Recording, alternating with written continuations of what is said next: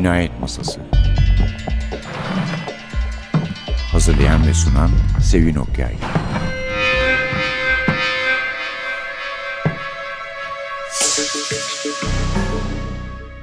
Merhaba. NTV Radyo'nun Cinayet Masası programına hoş geldiniz. Ben bugün bir roman yerine hikayelerimiz var. Daha doğrusu bir polisiye öyküler kitabımız var. İkinci baskısı da yapılmış. Ve derleyen de çünkü öyle yazmış kendisi için. Derleyen de İshak Reyna. Bugün konuğumuz. Hoş geldin İshak'cığım. Hoş bulduk ablacığım. İkinci öykü bunu bana getirdiğini ümit ediyorum. Kesinlikle evet, sana getirdim. Çünkü iki hikayem eksik. Evet aynen. Onun içinden. Gayet güzel.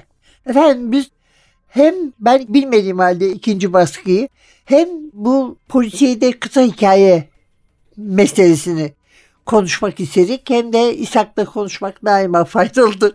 Ondan da dedik bakalım bir şeyler gelir belki. Bunun birincisi 1920 mi 22 mi neydi İshak? Ee, aslında biri tam Mayıs 2018 birinci baskı, ikinci baskı da Ekim 2019. Tam yani her ikisi de pandemi öncesi diyebileceğimiz. Ha, bir ha. buçuk yılda bir ikinci baskı yapmıştı. Sonra araya pandemi girince biraz tavsadı işler öyle söyleyelim. Yazık olmuş.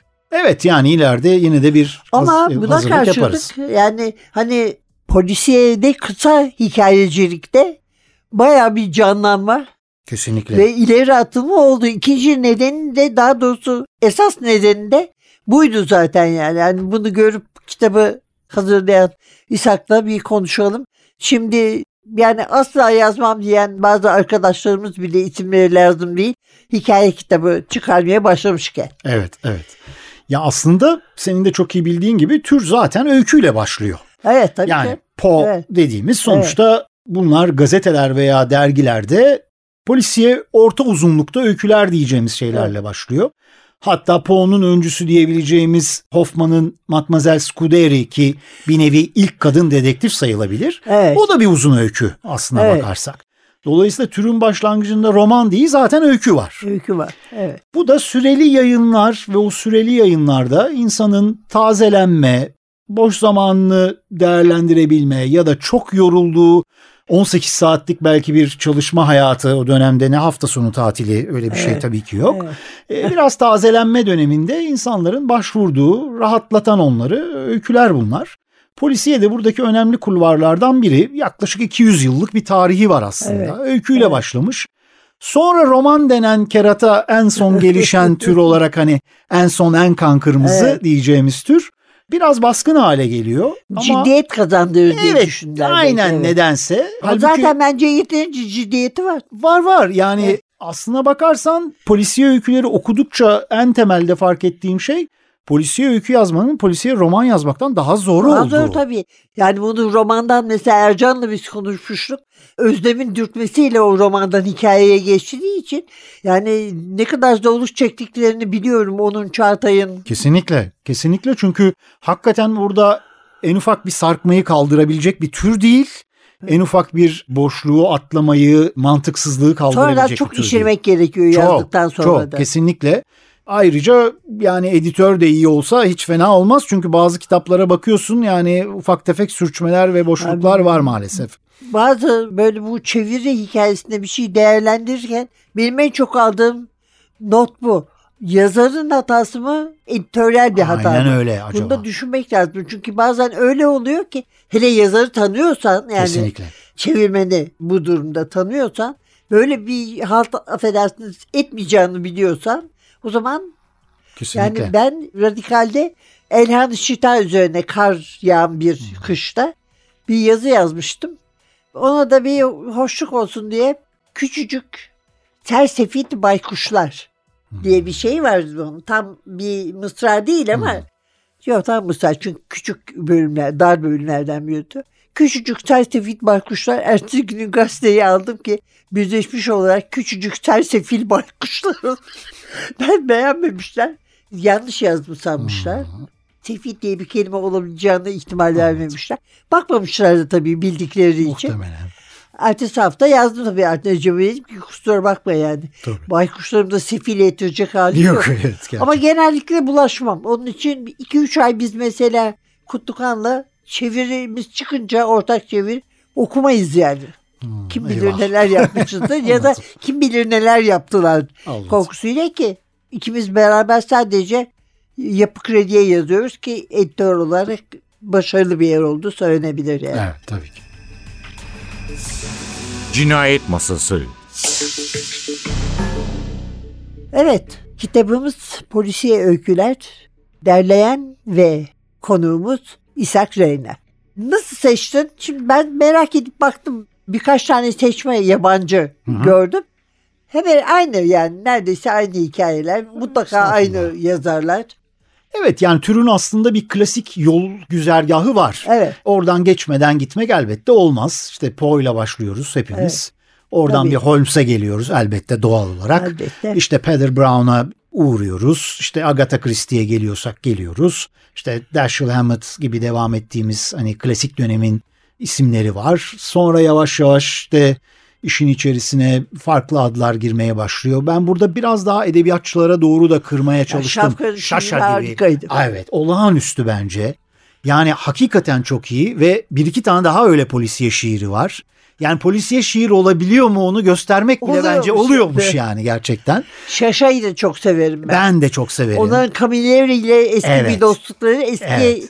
görüşleri, siyasi görüşleri Evet. ve edebiyat konusunda da anlaşılır. Zaten Sicilyalı ikisi de Aynen yani. Onun öyle. için Aynen öyle. çok okumuştum. Bu kitabı okumuştum mesela. Evet. Sonrakini de çok severim. Evet, evet.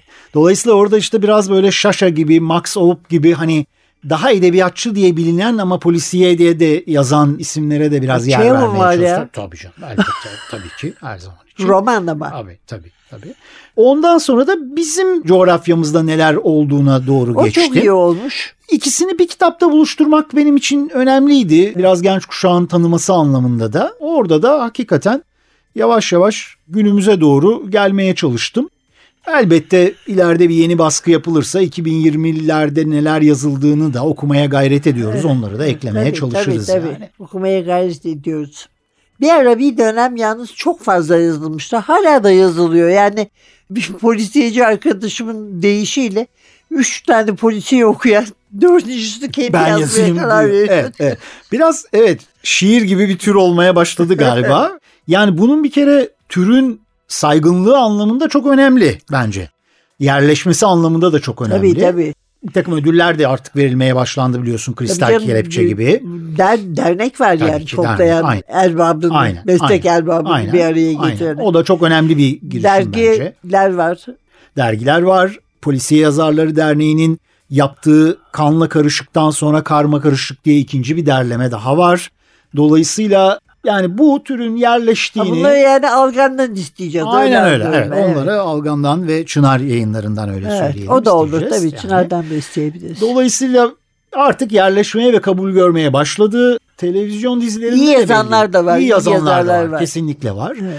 Dolayısıyla zaman içerisinde bence yani kimlerin öne çıkmaya başladığı görülecektir. Cingöz Recai gibi bir geçmişin fenomeninin artık düzgün basılıyor olması son derece Erol önemli. abinin büyük Kesinlikle baskısıyla ve büyük katkısıyla. inadıyla başka Kesinlikle. türlü ilgilenmem diye. Kesinlikle. Onun ayrıca iki ciltlik çalışmasının 125 O yıldan zaten 140 herkesi yıla silkeledi şöyle Kesinlikle tutup çıkınca- kulağından. hakikaten hani yapılabiliyor mu? Böyle yapılıyor Evet, diye gerçekten. Osmanlı dönemine ait polisiyelerin derleniyor olması son derece önemli oldu. E, Onlar bu da bir arada. Labirentin de hakkını Kesinlikle, teslim ederek kesinlikle geçin. ederek Hüseyin'in. Hüseyin'in. Yani orada da Şeytan Hadiye gibi hakikaten çok Evet, önemli evet, şeyler yapıldı. Dolayısıyla bence Sertelli'nin değil mi? Evet Sertelli'nin Yazıyorsun kesinlikle şeyde, içeride yan- yazdım. yanlış mı hatırlıyorum? Yok Neydi? doğru hatırlıyorsun ablacığım. Onlar da önemli. Tabii ki Ahmet Ümit de bu işin popüler olarak yayılması yaklaşık 300 bin baskı gibi. Yani Hem de dünya- araştırmacı bir yazar olmakla birlikte yani. Elbette, elbette. Evet. Her defasında çalışıyor belli ki Evet, işini. çok çalışıyor. Ee, artık o da Yapı Kredi'nin yazarı olduğu için Yani- biz de ucundan bakıyoruz diyelim. Şu anlamda saygınlık mesela Sis ve Gece ilk polisiye romanıdır. Onun 25 yılı dolduğunda bir özel baskı yaptı Yapı Kredi. Bir sınırlı baskı, özel baskı. Bu da hani saygınlık anlamında polisiyenin de tıpkı bir edebiyat eseri gibi işte 25. yılı ya da 50. yılı olacaksa ileride ne güzel ki. Mesela Cingöz Recai'nin de ilk yayınlanmasının 100. yılı bu yıl. Ya 2024, buyurun. Şu 1924. sıralarda öyle farkında mısın? 2-3 yıldır yerli yabancı Her şeyin yuvarlak hesap Aynen yazılıyor. öyle. Aynen öyle. Bir, bir denk gelme var yani hakikate. Dolayısıyla bence türün saygınlığı tamamdır. O açıdan biraz daha fazla belki kadın yazarımız çıkar ve kadın polisiye öyküsü de daha Burada fazla Nihan'ın okursak. da hikayesini Kesinlikle. görmek çok sevindirici Ayrıca çok için. evet iyi bir Çünkü öykücü. ben yani pek haddi kıymetinin bilinmediğini düşünüyorum. Yüzde yüz katılıyorum. Nedense tam yerini bulamamış bir polisiye Evet. yazarı. Halbuki bence gayet yetenekli. Gayet Ee, iyi evet. İki dedektifi de ilginç. Birinin soyadının Beyoğlu olarak Samimiyet dizisine bir ilham mı yoksa bir bilinçaltı mı verdiğini de anmış olalım. Polisiye dizilerimiz de önemli tabii ki. Cinayet Masası Efendim bugün bir konuğumuz var. İshak Reyna. Kitabımızda iki baskısı yapılmış olan polisiye öyküler. Yani polisiye ve öyküyü de tartışarak. İshak ne diyorsun? En fazla hangisini sevdin diye bir şey var mı mesela? Ya zor soru ama burada beni en heyecanlandıranlardan biri hakikaten Şavkar Altınel'in şiiri oldu. Evet benim de öyle gerçekten. yani. Çünkü çok acayip. Agatha Christie'yi telif hakları yüzünden koyamayınca oraya dedim ki ya öyle yapmazlar evet. böyle yaparlar diye ve gerçekten bu kadar iyi anlatılmış ya zaten İngiliz anlatımcı şiirinin belki de hani en iyi uygulayıcılarından biri Şavkar Evet, Altınel. evet. O da pek kadri kıymeti bilinmemiş. Maalesef, bir maalesef, şair, maalesef. Yani, evet. çok iyi bir şair, çok iyi bir düz yazı ustası da bence e, Evet. anlatılarında, izlenimlerinde. Gerçekten birkaç kıta içerisinde bir polisiye öykü anlatıyor bize. Bunu görmek çok ilginçti. Nihan'ın öyküsü de beni heyecanlandıran öykülerden biridir gerçekten orada. Cingöz Recai'nin ilk defa gerçekten yayınlandığı şekliyle yayınlanmasını da önemli buluyorum. Sansürü yok hiçbir Evet şey hiçbir yok. şey yok. Gereken Ve dipnotları var. kronolojik sırada. Aynen öyle son derece. Dolayısıyla kahramanla gerçekten tanışıyoruz ve devam ediyoruz. Arsène Lupin hikayesi de hoştur oradaki. Onu çünkü sıfırdan çevirttik Fransızcadan yeniden. Ha. Oradaki çevirilere de çok güvenemiyoruz çünkü biraz Evet. yalap şap olabiliyor. Halbuki Evet. o da tıpkı Cingöz Recai'ye aslında öncülük eden karakter. Canım olarak tabii yani. Tamamen. Onlar da böyle kronolojik olarak yayınlansalar ne kadar iyi olur diyoruz aslında. Benim bakarsan. de bir tane daha çok sevgilim var burada. Mavi Taşlı Haç. Evet kesinlikle. Chesterton. Chesterton. Peder Brown. Ama pek de sanki dizisini gördüğünüz Peder Brown değil. Zaten o dizi kaç yıldır devam ediyor. Allah bilir çok kalındır hikayelerin toplandığı kitap ama bu kadar kalın O kadar da yani. değil evet doğru haklısın. Bir de tabii çok büyük bir değişiklik yapmışlar. Karakterin yakışıklılığından, gençliğinden daha iyi yararlanabilmek için diye düşünüyorum. Flambo. Evet. 1.80'in üstünde boyu var. Evet. 1.90'a yakın. Halbuki Flambo yani Flambo'yu oynayan aktör neredeyse Mark Williams'la aynı boyda. Doğru. Ama cazip mi? Cazip. Evet. Yani o beni çok şaşırtmıştı. Çünkü burada o iki gölgenin aradığı kişiler olduğunu boylarındaki farklılıktan da Aynen. anlıyor. Tabii. Yani izlerken. Tabii, tabii. Holmes'u da tabii Kumberbach'ın oynuyor olması bazen gerçekten oyuncuyu farklılaştırmak önemli olabiliyor. İşte son mesela Şarkı Ekspresi'nde cinayet çevriminde de Kenneth Branagh oynuyor Evet, evet, dedektifimizi. evet. Halbuki biz dedektifimizi öyle bilmiyoruz Poirot'u. Öyle yani. bilmiyoruz. Biraz tabii tercih edilebiliyor orada yani ben oynayayım bari şunu diye. Gerçi iyiydi filme de bir itirazımız yok elbette. Kenneth Branagh'ı söylüyorsun değil Evet, mi? evet, Yani kendisini çok severim. Oyuncu olarak da. evet, aynen.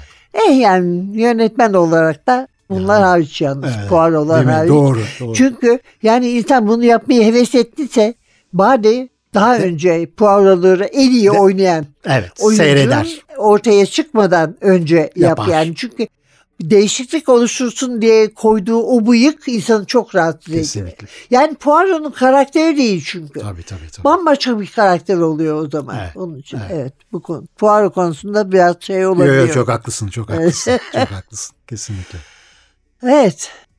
Yani böyle hepsini bir arada görmek cidden Max Op falan da var ya. Gayet güzel canım. Sağ olasın. Behlül Dane atabilirim Evet, ve sertelliği konuştuk evet, ya. evet. O da önemli tabii. O da Çok bayağı önemli tabii. özellikle mütareke döneminde İstanbul işgaline karşı birikmiş olan bir nevi politik ve toplumsal öfkeyi Bu şey onun muydu hani bir vapur açısından. denizin ortasında. Evet, evet.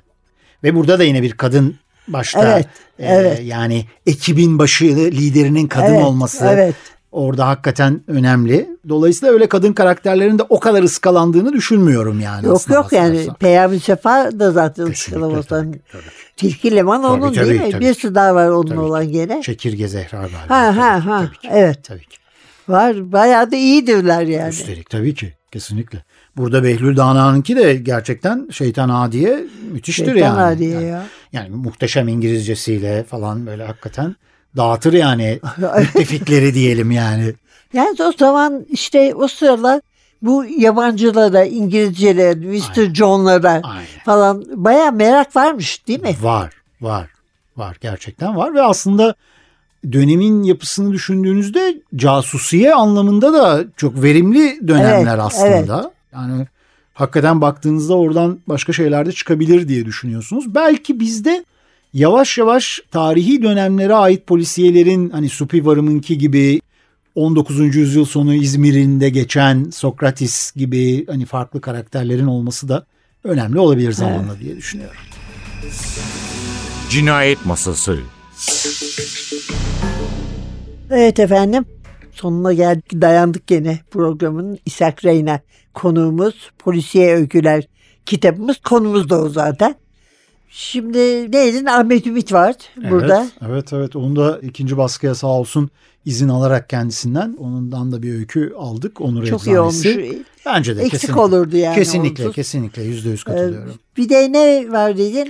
Bir de Ee, Çağan- şey, kanla karışık Evet mi? kanla karışık bu işte Algan'ın hazırladığı Sezgin Türen'in kitabı. Bu da tamamen Türkiye Polisiye Yazarlar Derneği de üye olanların yazdığı 20 tane öykü ki Çağan Dikenelli'nin de öyküsü var dedik. Bizde de bir Çağan Dikenelli öyküsü var. Özel olarak bu derlemeye Yani Çağan yazılmış. Dikenelilerin çünkü polisiyeden uzaklaşmış görünmesi bizi çok üzüyor Kesinlikle gerçekten. kesinlikle. Hakikaten Melek teyzeler de bence iyi bir Türk işi Miss Marple'dır. E, Armağan var tabii yazmazken yazmazken sonunda Aynen, yazan. aynen yazan. Yani ileride yeni baskılar olursa onları da tamamlamaya gayret edeceğiz. Bu ikinci baskıda 2019 sonlarında olduğu için yani Emrah Serbest'in Ama Behzat- 2024'te falan bir şey olursa 25'te en fazla. Evet belki. Belki bir Emrah. Serbest, Behzatçı'ya bir Armağan Tuna Boylu da Evet. ekleriz. Yani öykü yazanları da gözden kaçırmamaya gayret ediyoruz. Evet diyelim. öykü yazanları gözden kaçırmayalım. Çünkü dergilerin sayısı arttı. Dergilerinin kısa hikayeye ihtiyacı var. Dolayısıyla istiyorlar. Kesinlikle, O kesinlikle. da tabii biraz etkiliyor. Kesinlikle aslında bu artmasını. haftalık gazete kıvamında olan mesela Oksijen gibi ya da gazetelerin pazar ekleri de ben editörü olsam her hafta bir polisiye öykü, her pazar bir polisiye öykü yayınlamak Güzel isterim olur aslında. Zaten yayınlayacak şey de pek bulamadıklarını Evet. düşünecek Yani olursan. aslında yani her hafta iyi bir polisiye öykü Yani olmadığını sandıklarını demek lazım. öyle diyelim doğru. Çeviri ya da telif pekala yani 52 haftalık iyi bir hazırlıkla böyle bir şey de yapılabilir. Bu da insanları Tabii canım dürtebilir. tabii gayet güzel olur. Yani dediğin gibi yani hiç azından, en azından 6 aylık. Evet bir hazırlık yapılabilir ve ona göre insanlar yazmaya teşvik edilebilir. Çünkü marifet iltifata Okulda tabidir. bekler Bekler bence. o zaman yani. Zaten bu iş bir devamlılık kazandırma meselesi ya ablacığım Tabii, senin tabii, de çok iyi tabii. bildiğin gibi. Yani 10 paralık romanlarda veya bir karakterin öykülerini izlemeye devam etmek veya bir roman serisine dönüşmesi de karakterin zaten oradaki tiryakilikle ilgili temelde. Tabii tabii tabii canım. Bir de tabii Simenon var Aa, unutmamak tabii ki, lazım. Kesinlikle. Salapura'da asılı iki kişi. Kesinlikle. Benim en sevdiğim mekanı Kesinlikle. Simenon'un geniş olarak yani. Doğru. Ve Ayrıca ikinci Belçikalı. Flemanlar da yani bambaşka bir Evet evet kesinlikle. alem. Öyleler öyleler. Ayrıca Çok hakim Simenon ama. müthiş. O karakterleri ve o geniş mekana. Kesinlikle öyle ve inanılmaz velut tabii. Ağırlıklı olarak roman ama o da öykü de yazmış neyse ki. Evet Ee, evet yazmış. O da sevindirici. Belki kuzey polisiyelerinden de ileride bir takım hikayeler daha çıkmaya başlar. Onlar daha roman ve dizi ağırlıklı gidiyorlar şu anda Evet, ama evet. belki orada da bir şeyler olursa. Mutlaka yazmışlardır. Kesin, vardır. kesin, çevrilmiyordu, kesin, derlenmiyordu kesin. falan filan yani. Bir de bazen telif problemi de oluyor ablacığım. Biz mesela buraya Petros Markaris mutlaka koymak istedik. Yani inanılmaz bir telif ücretiyle karşılaşınca koyamadık. Halbuki belki Petros Bey'in kendisine ulaşılsa ve Türkiye'de Ya bir şey Petrus çıkacak Bey dense isterdi. kesin isterdi diye düşünüyorum. isterdi. Buradaydı. Keşke yakalasaymışsın. Vallahi belki umarım bir sonraki İlerisi baskıda. için. Umarım, umarım. O da komiser Haristos. Baharda gene gelecekmiş. Aa süpermiş. Haberimiz olursa kapısında bekleriz öyle diyelim yani. Evet ne yazık ki her şeyin sonu geliyor biliyorsunuz. Bu programımızda sona erdi. İshak'cığım çok teşekkür ederiz. Ben teşekkür için. ederim. Benim İshak'a daima özel bir teşekkür borcum var. O da şu Çiçek Dövün diye bir kitabım vardı biliyorsunuz. O yani ne kadar benimse o kadar da İshak'ın kitabını. Estağfurullah, estağfurullah. Çünkü bir defa yazıları o seçti. İkincisi daha da önemlisi yazıları o buldu. Bende Estağfurullah. 15 tane falan var. Estağfurullah ablacığım. Bekleriz başka e, yazıların Ya, toplanma sürecini de. onları sizinle görüşeceğiz gene. Tamam çok teşekkür Öyle bir niyetimiz var. Güzel. Öyle bir talep oldu yani. Aa, süpermiş Evet. tamam çok güzel. Evet efendim bugünlük de bu kadar. Önümüzdeki hafta yeniden aynı saatte bu programda birlikte olmak üzere. Prodüksiyonda Ersin, mikrofonda Sevin. Hepinize sizi iskemlenin ucunda titreyerek oturtacak hikayeler ve polisiye romanlar dileriz. Hoşçakalın.